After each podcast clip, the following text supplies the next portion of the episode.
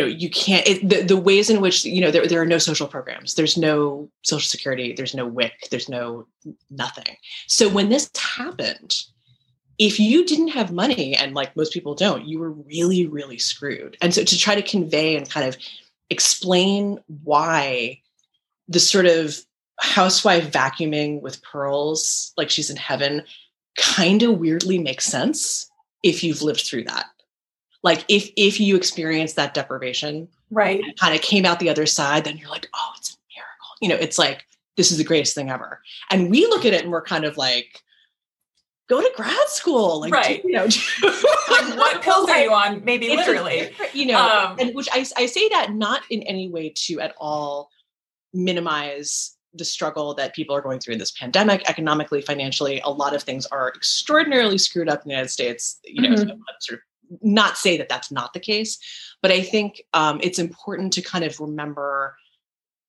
the, the we don't have enough guardrails now, but there were like no guardrails. Right. Then. So that what it meant to get into a house and have a mid-century kitchen was as a nightmare, oh, a light bulb. Oh my god, it was right. It was it was rare. Um, and it is becoming increasingly rare, I think. Anyway, that's a separate topic. it's a thing that um, millennials don't love now, and I'm sure that um, Gen Z is going to have even more fun trying to get houses. But uh, yeah, it's yeah, a whole we thing. Need, we need like a, a, series of mini revolutions in this country, real, real estate revolutions.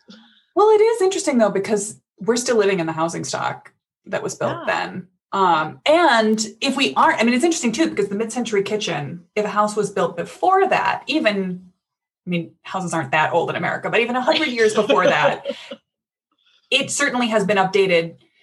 No uh, what is it? No more, no earlier than the mid century, mm-hmm. and probably right. since then. And if we live in a house that was built in the 90s, a builder basic kitchen is still pretty informed by the unit module of Absolutely. a mid century yeah. kitchen. Even though our, our lives have changed a lot since then, and we aren't impressed by some of the same. Right, we're not sort of dazzled by the same thing. Right, but the weird, but it's in a way, it's like that makes it all the weirder that it hasn't changed that much. Like certain mm-hmm. things, like um, the preference for wooden cabinets is something that you don't see really in mid-century or or it's sort of a certain kind of like um, you know kind of carved wooden cabinets. Like that was kind of a real 70s 80s thing right. experience. But you know material choices being what they are like the, the general kind of um, things being relatively open plan the layout of appliances the amount of storage that you think you're going to need